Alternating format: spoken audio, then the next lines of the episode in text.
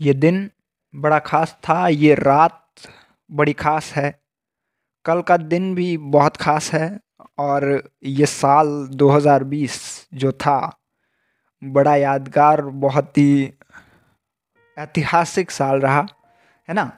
तो आज हम इसी बारे में बात करेंगे कि 2021 में हमें कैसे जाना है और 2020 में हमने क्या खोया, क्या पाया। मेरा नाम है मैनी और ये है ज़िंदगी। 2020 और 2021 के बीच खड़े हैं हम सब। नई उम्मीदों, नए सपनों के साथ 2021 का स्वागत करने को तैयार हैं। तो सबसे पहले तो आप सबको हैप्पी न्यू ईयर नए साल की बहुत बहुत मुबारकबाद, नए साल की हार्दिक शुभकामनाएँ, है ना? तो अब बात करते हैं 2020 के बारे में। इस साल में बहुत कुछ देखने को मिला, बहुत कुछ सीखने को मिला। कोरोना और लॉकडाउन का ये साल, जिसमें कुछ लोगों ने कुछ अपनों को खोया, कुछ लोगों से अपने छीन लिए गए। और सबसे बुरी बात ये रही कि उनके आखिरी वक्त में उनके जो अपने थे, वो उनसे मिल भी नहीं पाए। बहुत कुछ बुरा, बहुत कुछ गलत इस साल 2020 में हुआ। लेकिन इन सब बुरी बातों में कुछ बातें अच्छी भी हुई। जैसे इस कोरोना काल में लोग घरों में बैठे तो नेचर हील हो गया पॉल्यूशन वगैरह कम हो गया। अपनों के साथ जो रिश्ते फीके पड़ने लगे थे, वो रिश्ते अच्छे हो गए।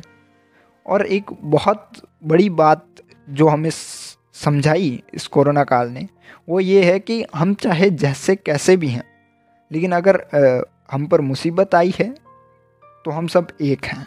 हम हमेशा साथ रहेंगे। पूरी दुनिया को इंसानियत का एक बहुत बड़ा मैसेज जिसे कह सकते हैं, वो इस कोरोना काल में मिला कि हम भले एक दूसरे के दुश्मन हैं, हमारी रीति रिवाज अलग है, हमारी जाति अलग है, हमारे धर्म अलग है, लेकिन अगर मुसीबत आएगी तो हम सब एक हैं।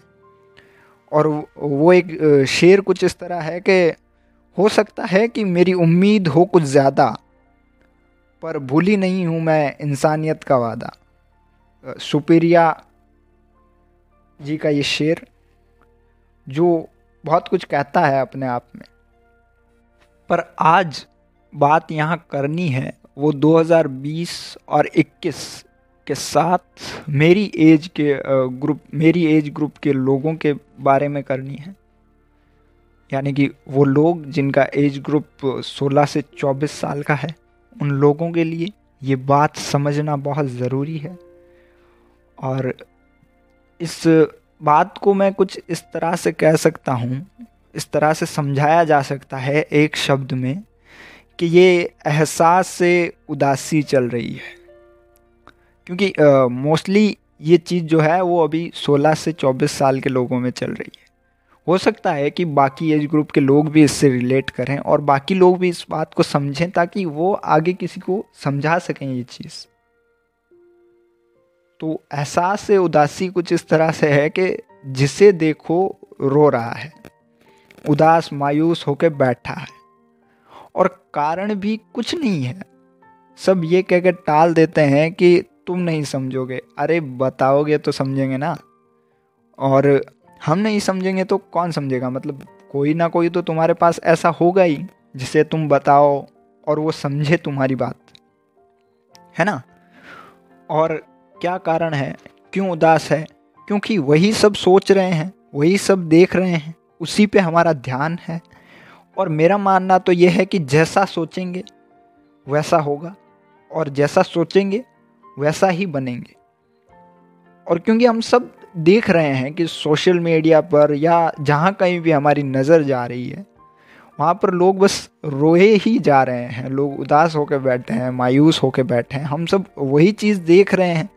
तो हमारा ध्यान भी बस वहीं वहीं जा रहा है। बार बार हम वही चीज़ सोच रहे हैं। तो आ, मेरा मानना ये है कि हम अगर बेवजह दुखी हैं तो उसका कारण ये है कि हम उन सब चीज़ों पे ध्यान दे रहे हैं। यहाँ मैं ये चीज़ नहीं कह रहा हूँ कि आप सब वो चीज़ मत देखो या वो चीज़ मत सुनो, क्योंकि ये पॉसिबल नहीं है। हम आँखें और कान बंद करके नहीं बैठ सकते। आपको वो चीज़ दिखाई देगी, आपको वो चीज़ सुनाई भी देगी।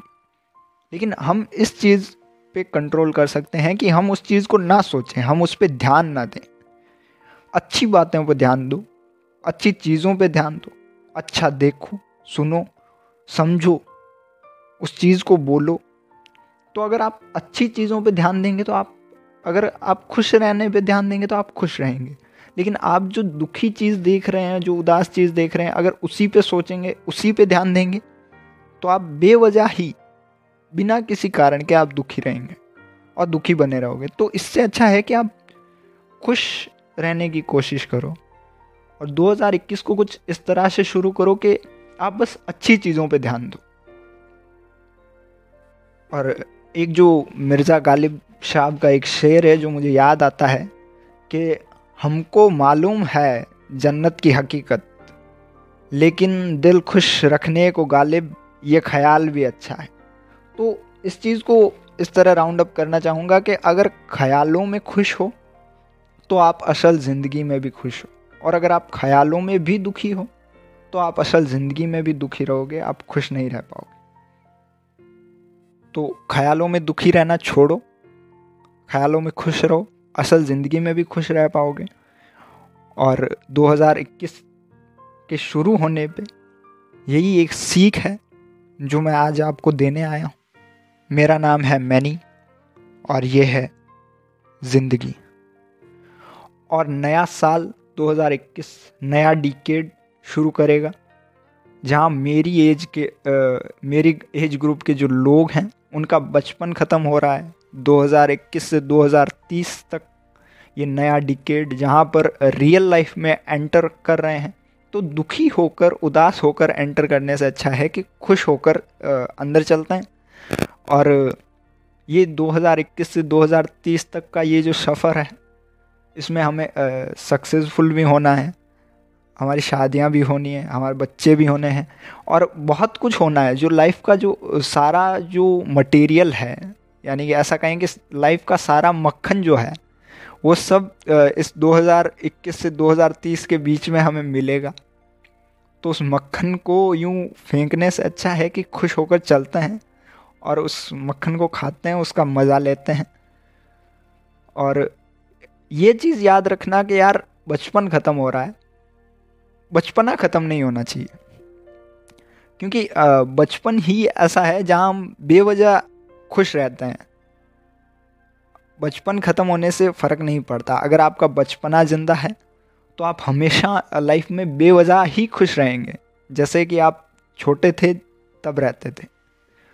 और जैसे गुलजार साहब कहते हैं कि, ए उम्र अगर दम है तो कर दे इतनी सी खता। ए उम्र, अगर दम है तो कर दे इतनी सी खता। बचपन तो छीन लिया, बचपना छीन के बता।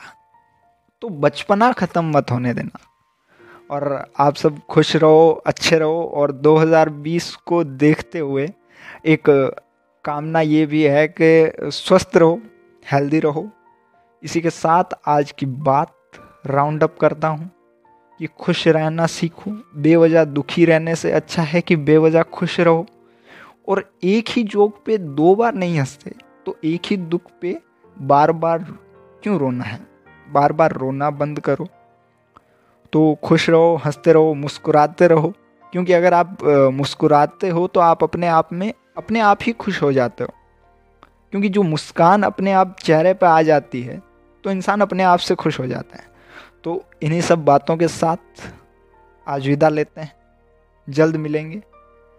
और कहना चाहूँगा कि हैप्पी न्यू ईयर और चाहता भी हूँ कि ये जो साल 2021 है, वो सच में हैप्पी न्यू ईयर हो।